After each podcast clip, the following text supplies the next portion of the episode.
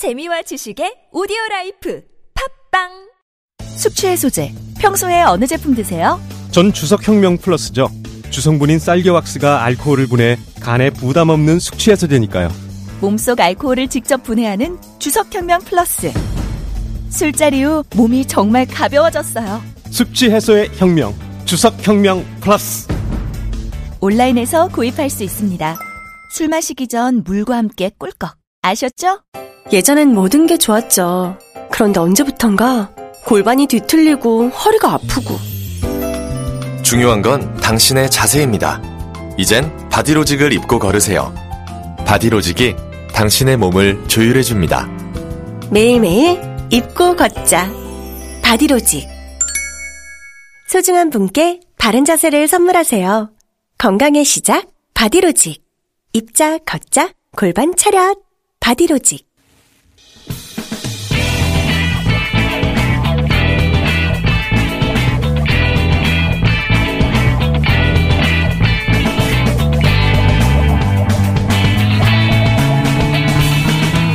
김어준의 뉴스 공장.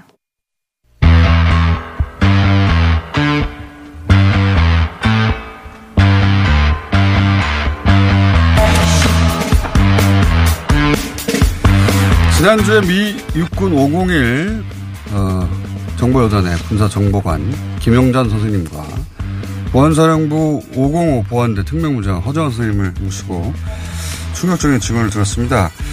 어, 그날 다 하지 못한 이야기가 어, 남아있어 두 번 다시 모셨습니다. 안녕하십니까? 안녕하십니까? 네.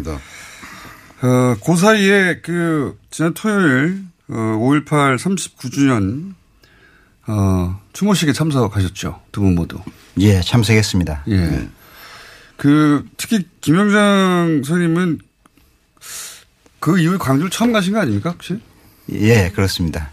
아 그렇군요. 39년 만에 처음 가신 거군요. 예, 소회가 남달랐을 것 같은데 그죠? 예, 남달랐습니다. 어, 그 유가족들도 만나보셨죠? 많이 만났습니다. 그분들이 뭐라고 하던가요? 어, 제가 이렇게 말하면 자화자찬이 될까봐 예. 좀, 그, 어렵네요. 그러나 그분들 말을 빌리면은 예. 당신은 영웅이다라고 이렇게 말을 해 줬어요.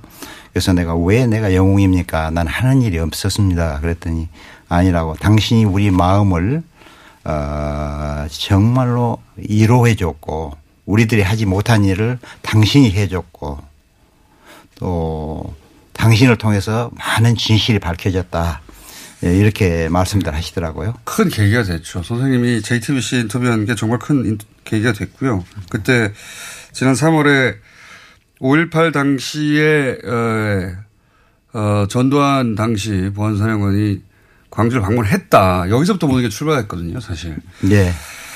어, 선생님도, 허 선생님도 같이 참석하셨지 않습니까? 네. 그 국내에 계시긴 하셨는데 지난 39년간 광주를 여러 번 방문하셨어요? 아니면 아닙니다. 제가 그 요번까지 딱 세 번을 아. 광주를 이제 공식적으로 그 여러분들이 초청해서 간 건 요번이 처음이고 네. 어, 그 저희 개인적으로 가셨던 게 두 번 정도. 아, 두 번을 제가 개인적으로 뭐 다른 일도 좀 있고 해서 갔었는데 에, 두 번은 그 낮에는 제가 못 가고 아 밤에 밤에 그 망을 묘지를 제가 방문을 했습니다. 그냥 개인적으로 몰래. 예. 근데 그 이상하게도 그 어제도 그런 경우를 제가 보고 참 신기한 현상이다 그랬는데 어제도 광주에 비가 많이 왔습니다. 예. 그 행사 때. 근데 행사가 막 시작을 하려니까 예. 거짓말같이 비가 딱 그치는 걸 보고 참 기이한 현상이다. 근데 제가 방문을 했을 때도 그랬습니다. 어. 비가 꼭 주룩주룩 맑은 하늘이 있다가 이상하게 방문을 하면 그 비가 오고 그랬어요. 두 분이 이제 이렇게 공개적으로 증언을 하고 방송도 나오시고 하는 거를 가족들은 걱정 안 합니까? 그 김영선 선생님은 그 부인이 못 가게 하셨잖아요. 한국. 예, 그렇습니다. 지금 뭐라고 하세요?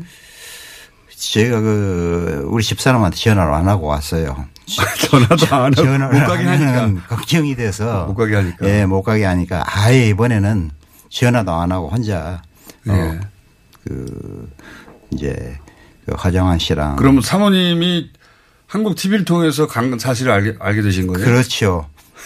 강- 한국에 들어가면 큰일 난다. 예. 저- 절대 들어가면 안 된다. 돌아가시면 큰일 나는 거 아닙니까, 이제? 이제 그렇게 됐죠. 지금은 뭐라고 하세요?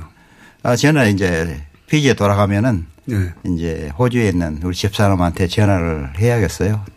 그러니까 사후 승인. 사오씨. 예. 사오씨. 그 자녀분들도 뭐라고 안 하세요? 예, 우리 아들은 뉴질랜드 있어요. 예. 다 흩어져서 아, 사시네요. 예, 뉴질랜드에 있는데 아, 아빠 정말 감사해요. 어. 예, 아빠 큰 용단을 내렸습니다. 아빠를 존경합니다. 이렇게 얘기하더라고요. 그러니까 마음이 좀 울컥하더라고요. 그 말 듣고 보니까. 사모님한테 혼날 일만 남으셨군요. 그러니까 예. 이제 그 우리 집 사람은 제 그 신변 예, 예. 그걸 생각하죠. 아, 지금 나이가 막 많은데 걱정 안 할 수가 없잖아요. 허 선생님은 그 국내에 계속 계셨는데 더구나 지난 88년에 양심 선언을 했다가 그 이후에 고초를 많이 당하신 걸로 제가 들었는데 이번에도 그럴까봐 그 사모님이 뭐라고 안 그러세요? 그, 저, 김용장 씨는 이제 인재사 출연을 하신, 나타나신 분이고, 저는 그. 31년 전에. 39년 그 바로 직후부터 예. 1년에 몇 번씩 이사를 해야 되고, 가택 수색을 당해야 되고, 어. 또 제가 이렇게 조금씩 이렇게 피해 있어야 되고, 그런 경우를 왕왕 당해가지고, 근데 88년 특히 양심 선언하고 책까지 쓴 이후로는 더욱 그러셨을 거 아닙니까? 아, 그, 그때는 이제 조금 그 만성화 됐을 시기고, 그 전부터 제가 그, 어, 그만뒀을 때부터, 예. 보안사령부를 그만뒀을 때부터, 어, 이제는 뭐 만성이 돼가지고, 한두 달 이렇게 집전화 있는 것에 대해서 별로 개의치 않습니다. 아, 지금 이렇게 공개적으로 나, 나선 거에 대해서는 뭐라고 하세요, 사모님? 뭐, 하루 이틀 그때도 그랬으니까, 예. 그때부터 양상이 다르지 않습니까? 지금은 아예 언론에 등장하셔서 계속 말씀 중이신데.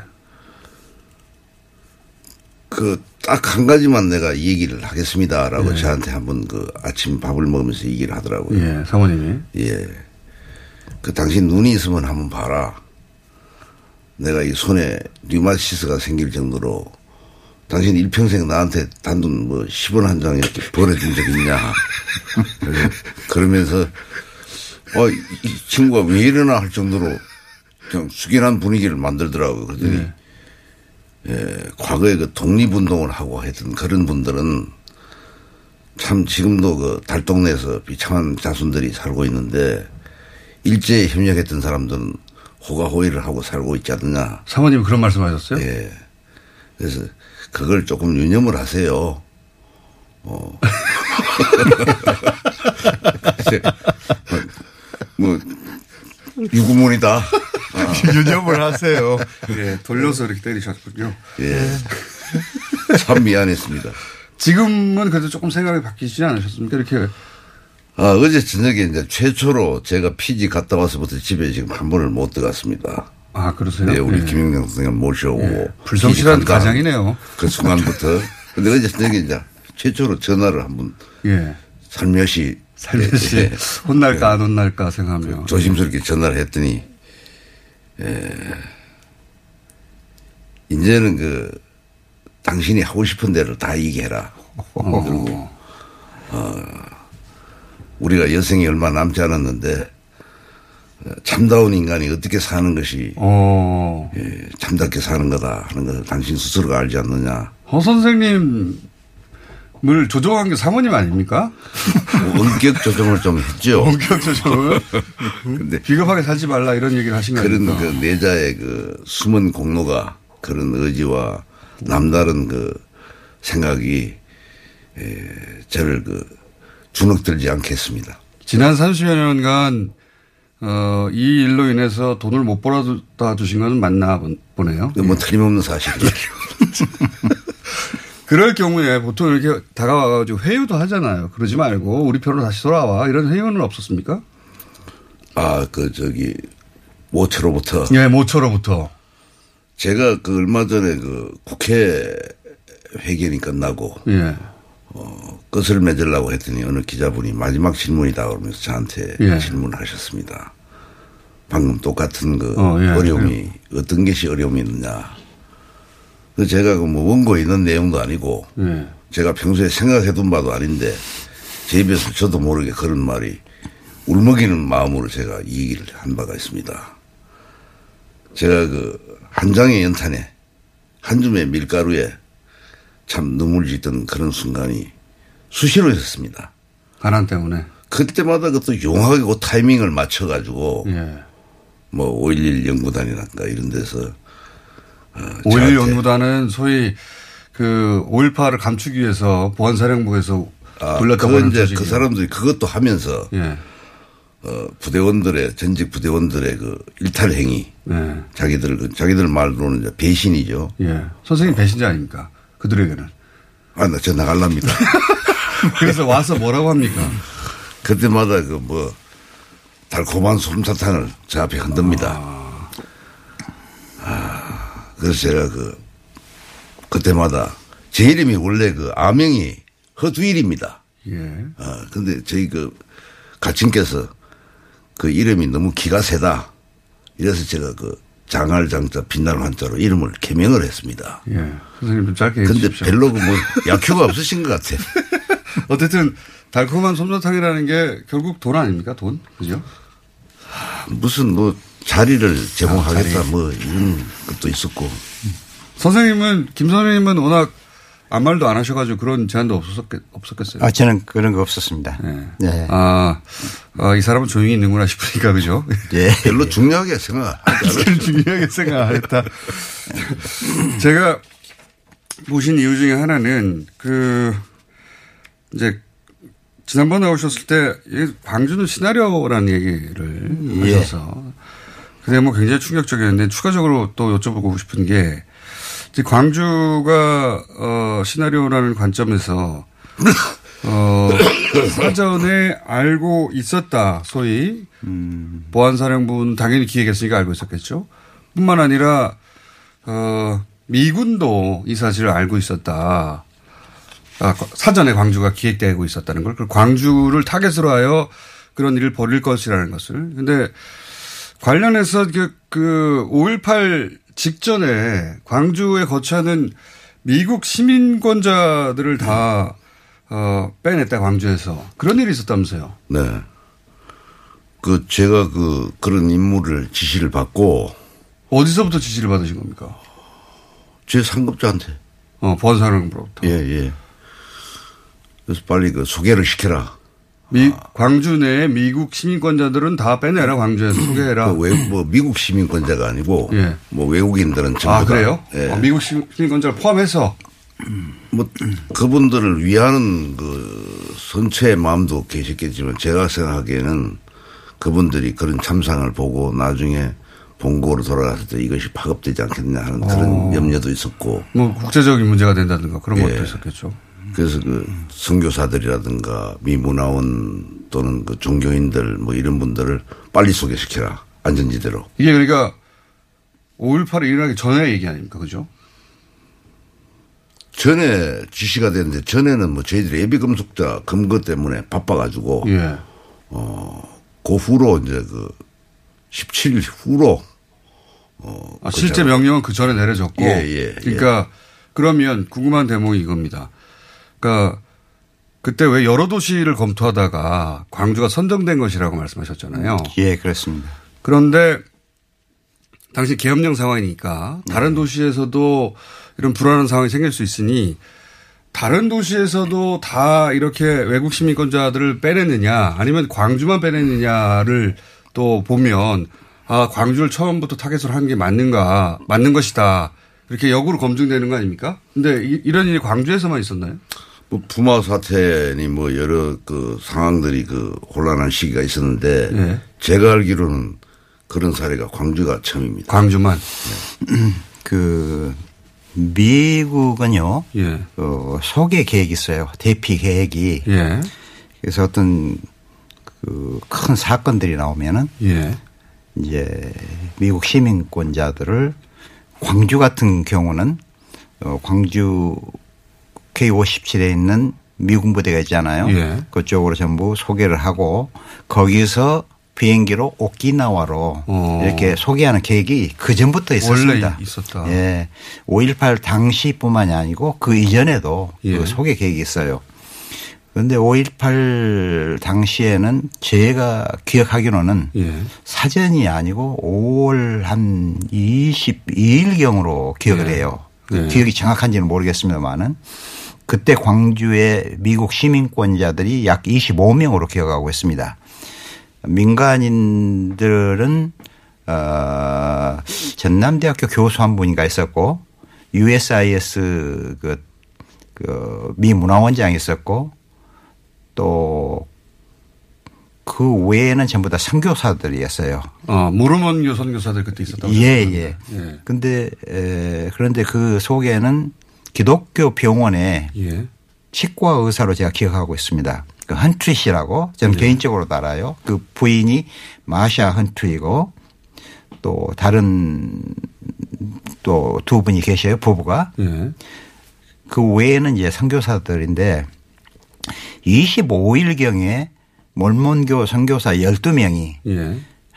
어, 금남로 사가 정도가 거기 교회가 있습니다. 예. 걸어서 서창 검은소까지 왔어요. 약 한 12km 정도 될 겁니다. 12km 그래서 걸어서. 예.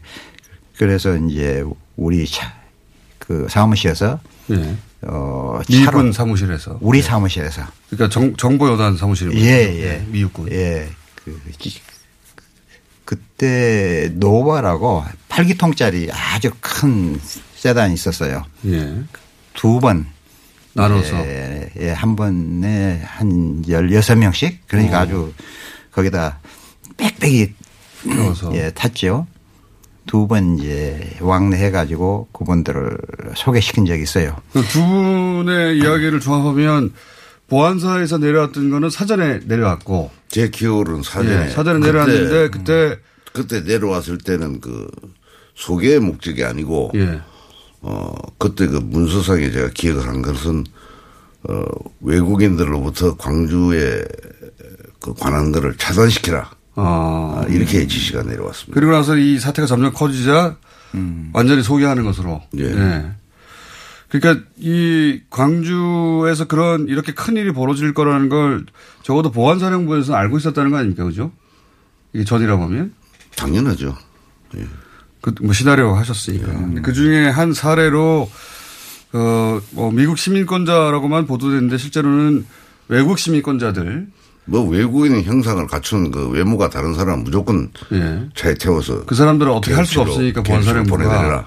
혹시 밖으로 나와서 이 진상을 전하게 될까봐 그리고 또 문제가 생기면 안 되니까 다친다든가 미국하고 외교적 마찰이 생긴다든가 그러면 예.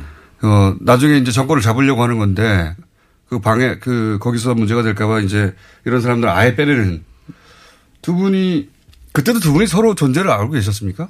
아, 잘 알았죠. 그렇군요. 그 전부터 뭐 어린 시절부터 잘 아는 저 그렇군요. 우리 화장원 씨는 대, 대학교 후배고 예. 또505 보안부대에서 근무할 때 예, 자주 연락을 하고 서로 정보기관에 있다 보니까. 예, 근데 그렇습니다. 제가 여쭤보는 이유 중에 하나가 김영장 선생님의 존재에 대해서 언론에서는 선생님이 과연 이런 일을 했는가 의문을 품는 분도 있긴 있. 모르죠. 왜 모르냐면 예. 거기에 사무실이 있는 것 자체도 몰라요. 그렇게 우리는 비밀리에 근무했습니다. 아니, 존재 자체가 예. 문서상에 등장하지 않는다. 501 정보 여단 광주 사무실이 있는지 그 자체도 몰랐어요. 음. 그렇게 비밀리에 우리는 일을 했습니다.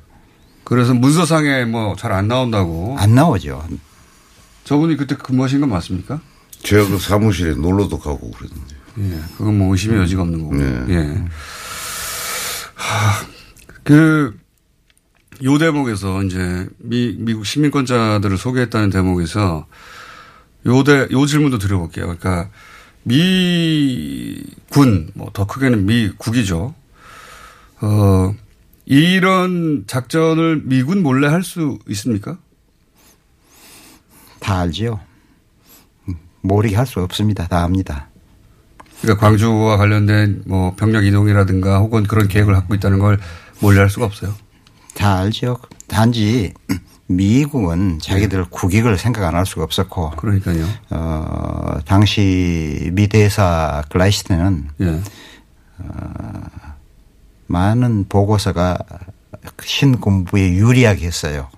아, 그 당시 보고서들이 미 다- 대사는 네, 글라이스틴이 신군부에게 유리하게 본국에 미국 예. 본국에 보고를 했다. 그리고 신군부는 어, 사전에 긴밀하게 보고하고 사후에 승인을 받고 이런 것들이 곳곳 보고서에 나옵니다. 국방성으로 보낸 보고서뿐만이 아니라 국무성에 보낸 그 보고서에 나와 있어요. 그래서 신군부가 예. 고종의 시나리오를 가지고 권력을 찬탈해 가는데 네. 그 과정 전체에 대한 보고가 곳곳에 등장한다는 거죠. 그런데 저는 그걸 충분히 이해를 해요. 왜 이해를 하느냐면 그 당시 때 카터 대통령이 예.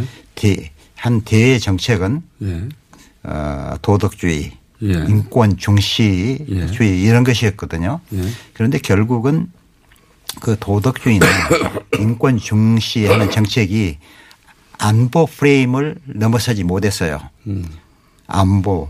예. 우리 한국은 안보가 굉장히 중요하지 않습니까? 아, 미국의 관점에서는 한반도는 안보의 관점에서 보지 근데 바로 그 직전에 어떤 일이 일어났냐면 이란이 있잖아요. 예. 이란이 넘어갔단 말이죠. 홈메인 정권 등장하면서 예. 미국 입장에서는 그렇죠. 됐- 됐죠. 예.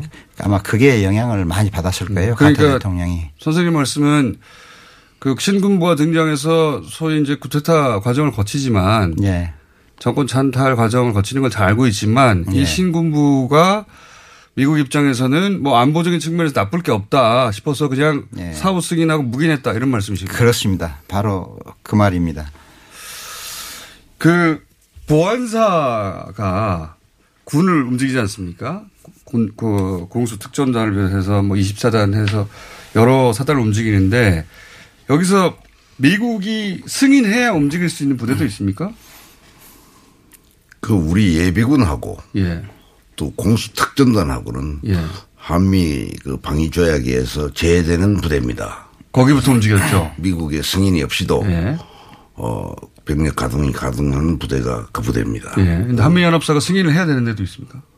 일반 전투 부대는 다 그러죠. 그 예를 들어서 24단도 투입된 24단은 당연히 그 한미연합사의 승인을 동의를 받아야 됩니다. 그러면 광주에 24단이 투입됐다는 건 미국이 적어도 묵인하거나 그렇죠? 이제 그런 문제 때문에 지금 이것이 뭐 아무 그, 저 언론이나 어, 신문지상에 발표되지 않은 사항이고 그런데 저희 그때 그 장군들의 동향을 예. 면밀히 이렇게 주시를 하는데 저희 관할 지역에 계시는 그 장군 한 분이 예. 오모 장군이 어, 행방이 모인 갑자기 행방이 모인했었어요. 어, 당시에 보안사가 감찰하고 있는 상황에서 보니까 아니 저희 이제 50 보안부대 아, 보안부대에서.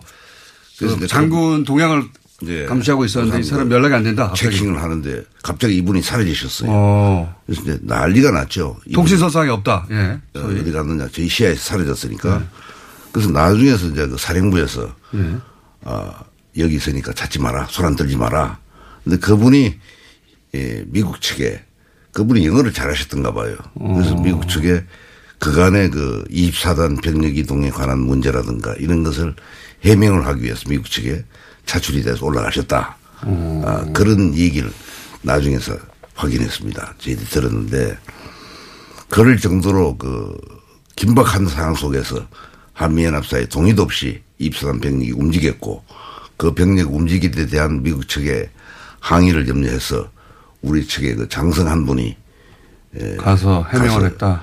사후 승인이네 이 경우는 그러면. 예 그렇게 해서 그 미국은 항상 그 안보와 인도 이런 것이 상방으로 이렇게 동시에 부각이 됐을 때 인권 얘기하다가 또 한편으로는 예. 전쟁하고 그러잖아요. 자기들의 그. 안보를 택하지 근데 부딪힐 때는 자기들은 인권이 아니라 미국의 국익의 관점에서 선택하게 예, 된다. 자기의 국익을 택하지 그, 아- 그뭐 인도 뭐 안보 안보를 우선할 수는 없었습니다. 그, 그 당시 상황이. 그러니까 그런 관점에서 보자면 당시 전두환 신군부에 대해서 미국 그 미국은 그냥 승인한 거네요. 그러니까 그 승인을 전두환 당시 신군부도 알고 있었던 거고요, 그죠? 당연히 알죠. 어, 미국이 우리를 밀어주고 있다. 예, 예. 그렇습니다. 그런 군부가 등장할 때 미국이 미국은 이제 소위 자유민주주의 전파자고 표면적으로는 예. 예. 독재 정권을 반대하지 않습니까? 그게 대정책이죠. 대정책의 예. 표면적인 기치인데 예. 실제로 이런 일이 있을 때는 그렇지가 않아요. 특히 우리나라 상황은 남북이 대치한 상황이지 않습니까? 어, 그런 상황에서 어, 미국 대통령이 택할 수 있는 아마 최선의 예. 아, 선택은 안보 위주 아니겠습니까? 예, 아, 그러니까 민주주의가 좀 어, 이렇게 무너지더라도 예. 어, 군인이 등장하더라도 예. 미국 관점에서 거기 어, 군만 안정된다면 예, 예, 사후 승인하는 것이다. 예, 예. 정권의 정당성이 좀 없다 하더라도 그렇습니다. 그게 실제로 쭉 지켜보신 미국의 대외 안보 정책이군요. 예, 예, 예. 사실 광주에 있던 분들은 당시 미군이 자신들을 구해주러 올 거라는 생각도 했다고 하더라고요. 그런 말이 있었습니다. 예. 그건 뭐 어림도 없었던 상황이군요, 실제로는. 그러죠. 어림도 없습니다. 실제로는 미국의 승인을 받고 간 것과 마찬가지다. 그 실례로 그 저희들 역사 속에서 제주 4.3 사건이라든가 예, 예, 그렇죠. 예. 어, 여순 반란 사건이라든가 뭐 이런 그 큰 사건이 있을 때마다 미국이 그 깊이 개입을 하는데 그런 사례만 보더라도 어, 안보 구선주의지 그 인도는 인도주의는 그 상황 속에서 약간 평화로울 때, 변형됩니다. 예. 안보가 미국 관점에서 안보가 위협받지 않을 때, 예. 뭐 여유가 있을 때. 대의적인 면으로 보면 합리성이 있는 그 미국의 대외 정책인 양 보이지만은 광주 시민들의 그 당시 입장으로서는 상당히 섭섭하고 예. 안타까운 현상이었죠. 섭섭한 정도가 아니라서 죽었으니까요, 그때. 예. 아무도 구해주지 않고.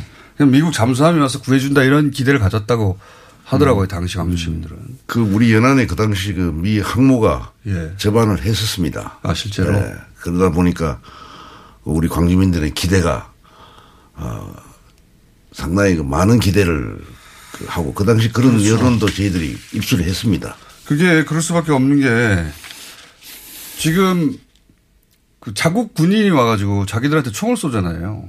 그렇죠. 그래서 처음에는 광주 시민들이 이 사람들이 북한에서 내려온 사람들인가 그렇게 생각했을 정도라고 하던데.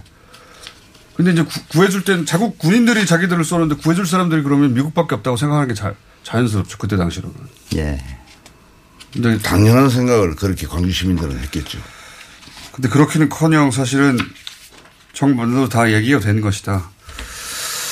이것도 한번 여쭤보고 싶습니다. 그 사실관계에 대한 증언을 많이 하셨는데 이건 좀 의견입니다. 의견. 두 분이 직접 뭐 목격하거나 체험하는 건 아니지만 어쨌든 당시 보안사에 계셨고 이런 정보관계에 계셨으니까 어 어제도 보도가 있었는데 그 세월호 사고 직후에 기무사에서 계엄을 검토한 문건이 나왔어요. 이건 주장이 아니라 계엄 문건이 실제로 나왔습니다. 지난 2014년 세월호 사고가 발생했는데 아 이게 반정부 시위로 발전할 수 있으니까 조기 계엄을 검토해야 된다. 이런 문건이 처음으로 나왔어요. 예. 그리고 또 그 탄핵 촛불 집회 때 그때는 이미 이제 많이 보도됐지만 기무사에서 계엄 문건을 준비했다는 거 아닙니까? 어 이게 이제 일반인의 관점에서는 이해가 안 가거든요. 시민들이 나와서 평화적으로 어, 집회를 하고 있는데 촛불 때 이거를 탱크를 투입해서 진압을 한다는 생각 또는 뭐 어, 그 선박 사고가 났는데 거기에 대해서 정부에 불만을 품는 사람들이 있으니까 이거를 개업을 선포해야 된다는 이런 발상은 도저히 이해가 안 가거든요. 이게 이제 근데 이 기무사라는 게 결국은 그 과거에 몸담고 계시는 보안사령부고 이 군의 정보기관 아닙니까? 두 분 다 군의 정보기관에 계셨는데 이거를 그 정보 기관에 있는 그런 군인들의 관점에서 보면 이게 가능한 얘기입니까? 그 의견을 제가 여쭤보고 싶어요. 제 생각인데요. 예. 그, 그런 일은 기무사령부 임무 중에 하나입니다. 그 사람, 그분들은 당연히 해야 할 일이고. 그분들의 보기에는 이 사람들이 반정부 세력이니까 그렇습니다. 다만 준비를 하고 있다가 대통령이 어, 어떤 지시를 내리면은 행동으로 옮기는 예. 기무사가 그래서 존재하는 거 아니겠습니까? 그렇긴 한데 이게 이제 그런 계엄 상황이라는 건 도저히 기존 치안으로 뭐 경찰력이라든가 치안 유지가 안 된다든가 정말 과격한 시위로 정부의 기능이 마비됐다는 그럴 때나 생각하는 거지 그냥 집, 촛불 들고 집회하는데 이걸 생각한다는 게 도저히 이해가 안 가거든요. 그러니까 항상 준비는 하고 있어야죠. 그렇긴 한데. 예, 그걸 실행하느냐 안 하느냐 하는 촛불 관계지. 집회를 그렇게 보는 시각에 대해서 궁금한 겁니다. 그러니까 그분들은 그- 그 시각으로 보는 거예요. 촛불 집회 국민들이 나와서 예, 그렇습니다. 그 정당한 정치적 의사를 표현하는 것도 예. 시 자체를 싫어하는 거군요. 그러니까 정보에 대해서 시위하는 것을 특히 보수 정보에 대해서 그러니까 그 기무사령부 임무 중에 하나가 그런 것이 아니겠는가. 예. 저는 그렇게 개인적으로 생각하고 있습니다. 그런데 이 그 그걸 좀 더 들여다보면 그 시민들이 자기적 자기의 정치적 의사 표현을 아무리 평화적으로 하더라도 예. 그 요런 군의 정보기관에 있는 일부에게는 그게 네. 반정부로 보이고 이건 계엄으로라도 때려잡아야 된다. 그렇습니다. 이런 식으로 사고 사고가 된다. 예, 예. 더 자세히 아실 거 아니에요. 직- 직접 근데 정보의 정보의 그 유형은 두 가지로 대별이 됩니다. 그래서 자연 발생적으로 발생된 정보를 일선 정보관이 보고하는 것과 채집해 가지고 위에 채널을 거쳐서 보고하는 정보가 있고 예. 정보의 최종 사용권자가 예. 그 정보를 필요로 해서 이 만들어라. 정보를 발생시켜라 예. 하고 지시하는 정보가 있습니다. 예. 그래서 그 두 건의 그 촛불 집회나 그때 그 겸사 문건은 예. 어, 제가 봤을 때 정보의 사용권자가 필요로 했던 정보입니다. 이게 사용권자라는 건 당시 기무사령관입니까? 아니면 더 위에 청와대입니까? 저희들 항상 그 정보의 사용권자는 국가 최고 수반자로 생각하고 있습니다. 어, 그러니까. 박근혜 대통령이 당시 이걸 필요로 하는 정황이 있었을 것이다. 이걸 일단 그걸 생각해야 되는 거네요. 뭐 정황이나 뭐나 그 정보사 그 우리 그 개업 문건 그 자체를 어느 방송에서 저한테 그걸 보여주더라고요. 예, 예. 근데 그 내용 자체가 예. 일선 정보관이 채집을 해서 정보하는 그런 스타일의 아니다. 정보가 아니고 만들라고 해서 만든 거죠. 정보 사용권자가 필요로 해서 요구한 어. 생산하라 하는 그런 정보에 의해서 된 건데 그건 방금 그 김용장 씨가 말씀하셨다시피 에, 보안사는 그 국가 위기 상황 예. 또는 어, 국계가 침투할 여지가 있는 어, 그런 요소가 보이는 상황이 전개됐을 때는 그런 개업 문건을 뭐 쿠데타를 일으키려고 이제 그 무슨 뭐 작성하는 게 아니라 그걸 예를 들어서 밑에 채집자가 생산해서 보고했다면 그거는 쿠데타 뭡니다. 예. 근데 최종 사용권자가 예. 정보를 필요로 해서 이 정보에 대해서 분석해서 보고하라. 예. 라는 지시가 내렸을 때는 쿠데타하고는 거리가 먼 겁니다. 그래서 그거 뭐 친위 구태타라고 부를 수도 그래서 있죠. 그걸 엄격하게 구분을 해야 되는데 예. 예. 에, 그 당시에는 이제 그 보안사가 방금 그 김영장 씨가 말씀하셨다시피 국가의 위기 상황이다 판단하에서 평소에 보안사 임무 중에 하나지 그 조금 음 제가 그 말씀드리기는 좀 너무 예민한 부분이라서 그러면 이렇게 그두 분의 해석대로라면 당시 이제 청와대가 예 그 촛불 시위를 정, 정부를 전복하려고 하는 시도로 간주하고 예. 이게 군에 의해서 진압될 정도의 사안일 수 있다 이렇게 판단해서 네. 기무사한테 그럼 개헌 문건을 만들어 봐 해서 만들어진 것으로 보여진다 이런 말씀이시죠. 그것도 이제 일종의 뭐 시나리오다 그러면 시나리오 개헌 문건을 사전에 작성했다는 것을 우리 민간 차원에서 바라보면 예. 사전 시나리오다 이렇게 규정 지을 수 있는데 에, 그런 위급한 상황 속에서 국가의 그 통수권자가 예. 아, 이런 상황을 대비해서 만약의 경우에 예.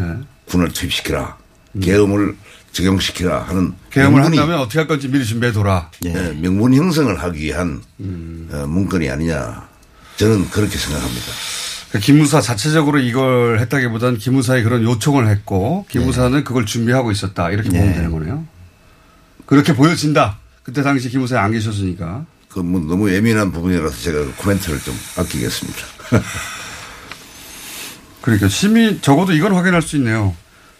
그러니까 촛불을 든 시민을 어떻게 받느냐. 그렇습니다. 예. 다시 말해서 국가 누란의 위기가 닥쳐온다 이렇게 판단을 한 문건입니다. 그 시민들이 자신의 의사를 표현한다가 아니라 아 이게 정권 나라를 뒤집으려고 하는 거구나 이렇게 본 거네. 국가를 참칭하고 네. 어, 일종의 내란 행위다 이렇게 판단을 했겠죠. 시민들이 예. 시민들이 내란을 일으키니까 저거 군대 투입해서 막아야 되겠구만. 이런 이제 그뭐 반정부 세력이 뒤에서 부채질을 하고 어 뭐 이런 그 무례한 집단이다. 국가를 이 참칭하는 틈을 타고 집단이다. 또 이렇게 북이 판단. 개입할 수도 있다. 또 광주 때처럼 네. 막 그렇게 연결될 수도 있었겠네요. 사고 방식은 당연하죠. 야 큰일 날 뻔했네요. 예. 그 소위 기무사의 개헌 문건이 보도되면서 아 이거 광주가 한 번 더 있을 뻔했었구나 이런 생각도 하셨을 것 같아요. 광주를 직접 경험하신 분들로서. 그럴 가능성도 있지요. 전혀 없다고는 말하기 어렵습니다. 직접 경험하신 분으로서. 그는 그, 그, 치- 그 상황을 보고 참 큰일 날 뻔했다. 큰일 날 뻔했다. 잘못하면 광주보다 더 큰 사건이 될 수 있었다. 이렇게 그 당시 제가 판단했습니다. 그 촛불 그래요? 집회에 대한 개문권을 제가 보고는 그거는 광주는 일부 병력들이 공수특전단이나 예. 데모를 진압하는 일부 병력들이 투입된 상황이고 이거는 수도 서울에서 이루어지는 상황입니다. 그러면 그 규모나 예. 이런 그 작전 그 규모가 예. 광주에 몇 배나 됩니다. 전군이 전 전투병력이 투입이 돼도 시원찮을 정도로 그때 그 촛불 집회는 어마어마한 규모였는데 그걸 진압하는 과정에서 불상사가 어, 상당했구나. 이제 그 그때 그 국제적인 그 시각이 에, 그, 그 개헌 문건을 실행을 못한 이런 그 상황은 뭐 미국 측에서 뭐 제가 유출을 하는 겁니다만은 이건 광주하고 다르다. 아, 안보가 직결되는 문제가 발생될 수 있다. 이래서 제어를 해서 그 D-time을 좀 늦게 잡았지 않냐 이렇게 아, 생각. D-time을 작전. 실행하는 어, 그러니까 기무사의 계엄 문건에 의해서 액션에 들어가는 그 사- 시간이 좀 지체되지 않겠느냐. 그 계엄 문건으로 봐서는 시급하게 군을 투입할 수 있는 그런 여건이 갖춰진 내용이었습니다. 아 그래요? 예. 그, 그 문건대로라면 하시라도 그럼- 하시라도 투입될 수 있을 정도로 짜- 짜여졌던 겁니까 내용이? 완벽한 그 개헌 문건입니다. 그러니까 선생님 판단은 그 개헌 문건과 당시 국내에 있었으니까 국내 상황을 종합해 보자면 그, 어, 개시, 작전 개시의 시점을 미루다 미루다 놓쳐버린 것이지 예. 큰일 날 뻔했다라고 생각하셨다고요? 예. 어, 이거 아슬아, 으슬으슬한 내용이네요. 네. 그랬을 수도 있다. 그렇죠. 그, 뭐, 탱크 뭐, 탱크를 광화문에 보내고, 뭐, 음. 국회 앞에 보내고 하는 구체적인 계획들이 있었잖아요. 실제 벌어졌다면 그- 그게 다 투입됐겠네요. 탱크도 오고. 그건 제가 잘 모르겠습니다. 알겠습니다. 예, 하여튼 아, 아찔했다. 그거 보고. 김영현 선생님 오늘 출국하십니까? 예, 오늘 출국합니다. 가시면 언제 오십니까, 다시? 이제 공장장님이 불러 주신다면 또 와야겠죠. 자주 부르셔, 자주 모셔야겠는데. 다시 돌아오실 계획을 당장 잡고 계시지 않고요. 아직은 없습니다. 허 선생님은 어디 가시지 않죠? 저는 뭐 갈래도 갈 데가 없습니다. 아, 오늘도 얘기를 다 못한 것 같습니다. 오늘 여기까지 듣고요. 그러면 허 선생님 어디 안 가시니까 허 선생님도 저희가 앞으로 몇 번 더 모시고 모시다 모시다가 허 선생님만으로 이야기가 빈다 싶으면 또 김, 김 선생님을 또 다시. 근데 제 그. 개인적인 심정은 예. 그 참담했던 그 39년 전에 어, 일들을 다시 회상하고 물론 그 당시에 상황을 갖다가 알려야 되겠다는 소명의식도 있겠지만은 제가 이 순간은 어, 제 개인적으로는 상당히 답답한 심정이고 암울한 마음이 듭니다. 그래서 어, 언제까지나 이렇게 동서가 분열이 돼가지고 광주 문제를 감론을박할 것이 아니고 어, 여기에는 보수와 진보의 개념이 없어져야 됩니다. 그렇죠. 서로 네. 합일된 마음으로 동서가 화합되고 상처를 치유하고 또 밝힐 것은 밝히되 에, 그 문제로 언제까지나 이렇게 국론이 분열되고 하는 그런 참상이 그뭐 참상이라고 그래야죠. 예. 40주년 추도식에는 이게 해결되고 추도식을 해야죠. 추모식. 암담하다 이렇게 생각했는데 40년 넘었으면 이게 좀 곤란한 현상이 아니냐. 그렇죠. 오래 오래 돼야 됩니다. 그래서 하루 빨리 에, 북론이 통일이 되고 서로 화합하고 하는 그런 계기가 된 다시 말해서 봉합해버리는 이제는 우리 광주를 잊자. 에, 그런 과정에서 서로 양보를 하고 서로 이해를 하고 지금 같이 무슨 피해자는 있는데 가해자가 없다 이런 현상이 줄기차게 이어지는 것은 바람직 않다, 하지 않다고 생각합니다. 알겠습니다. 자, 오늘은 여기까지 하고요. 저희가 약속드리는데 두 분을 또 모실 겁니다. 예. 피지에 오래 계시지 못할 것이다. 말씀드립니다. 자, 허장훈 선생님 그리고 김용정 선생님이었습니다. 감사합니다. 감사합니다. 민수 엄마, 우리의 피부 때문에 고민이야. 밤새 잠도 못 자고 긁어 피가 나도록 긁는다고. 밤마다 자기 몸에 긁어대는 아이 때문에 속상하시죠? 문제는 긁으면 긁을수록 더 긁고 싶다는 건데요. 미친 듯이 가려울 때는 긁지 말고 글루타셀을 뿌려보세요. 특허받은 바이오테크 글루타셀 스프레이로 긁지 않는 편안한 밤을 보내세요. 긁지 말고 뿌리세요 글루타셀 여보, 옆집 별이네 미니 태양광 설치한 거 들었어? 310와트를 6만 원에 설치했대. 어디서 했냐고? 별빛 에너지. 태양광 미니 발전소 서울시 선정순위 1번 업체 별빛 에너지는 서울시와 구청의 지원을 통해 소비자 가격 54만 원짜리 310와트 제품을 6만 원에 설치해 드립니다. 구 보조금 소진 시 가격이 인상되오니 서두르세요. 우리도 얼른 전화하자. 02-743-0024 별빛 에너지 더 강력해진 흡착력으로 모공 속 깊숙이 쌓여있는 오돌토돌한 블랙헤드, 과잉 피지, 모공각질뿐만 아니라 초미세먼지까지 완벽하게 제거하고 싶다면 지금 바로 cleansing oil 역사상 가장 강력한 모공 청소기를 만나보세요. 초미세먼지 세정력 임상 능력을 인증받은 휘겔리 다올리의 클렌징 오일이 당신의 모공 구석구석 찾아가 숨은 노폐물까지 시원하게 건강한 피부를 위한 모든 것 다 들어가 있음. 휘겔리 다올리 클렌징 오일. 자폐 인터뷰가 길어져서 불친절한 AS는 어, 각자 게시판에 들어가서 확인해 보시기 바라고요.